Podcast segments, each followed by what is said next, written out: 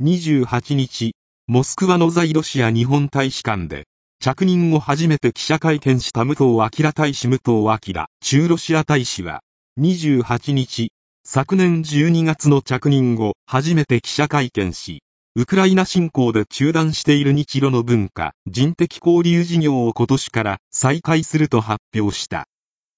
Japan will resume cultural and people-to-people exchanges with Russia this year, ending the suspension due to the Russian invasion of Ukraine, Japanese ambassador to Russia Akira Muto said Wednesday.